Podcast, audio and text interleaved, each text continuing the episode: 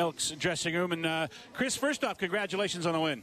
Well, thanks, guys. I certainly do appreciate it. Uh, you talked this week about learning to finish. You did that tonight. Yeah, you know what? I'm, I'm proud of the second half. I mean, the guys came out and we played, you know, solid defense, got the ball back, and even more importantly, uh, we held on to the football for. Uh, I don't know exactly what the time of possession was in the second half, but offensively, we were we were able to hang on to the football and uh, finish with some touchdowns instead of kicking a bunch of field goals. I have the answer you seek, Chris Jones.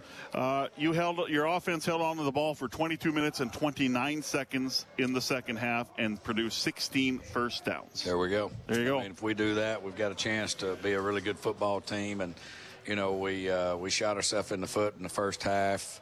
Uh, in all three phases, but especially, you know, uh, we took the, the roughing to extend the drive, which allowed them to score a touchdown, and and then we uh, we gave them two more 15-yard no yards by being in the halo, and and uh, we we've still got a lot to figure out. We've you know we won the football game, but there's there's plenty to look at and improve upon.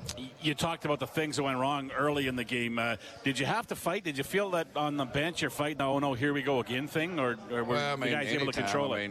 You know, when we, you know, not really doing much offensively, and then they're having to kick a field goal, and you run in there and run into the kicker. You know, uh, it's it's one of those frustrating deals where it's like, uh, you know, how many times do we have to do that? Do we figure it out? You know, so we uh, we as players and coaches, we have to coach it better, and we have to play it better.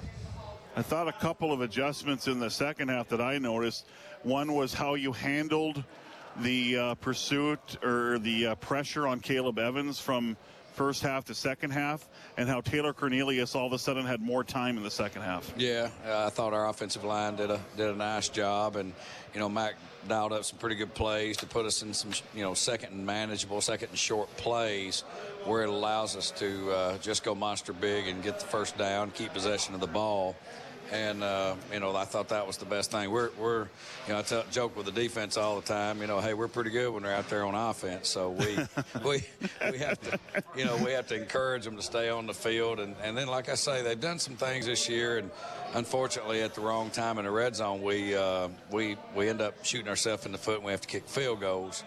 But uh, you know, tonight we were able to to score some touchdowns, which helps us put us in a better situation. I, I want you to talk, uh, please, about uh, Derel Walker. You, you, just misconnecting on two pretty long ones from Taylor Cornelius and getting into the end zone. Uh, the chemistry's building between the two. He got in the end zone, which for him, you could just see how relieved he was.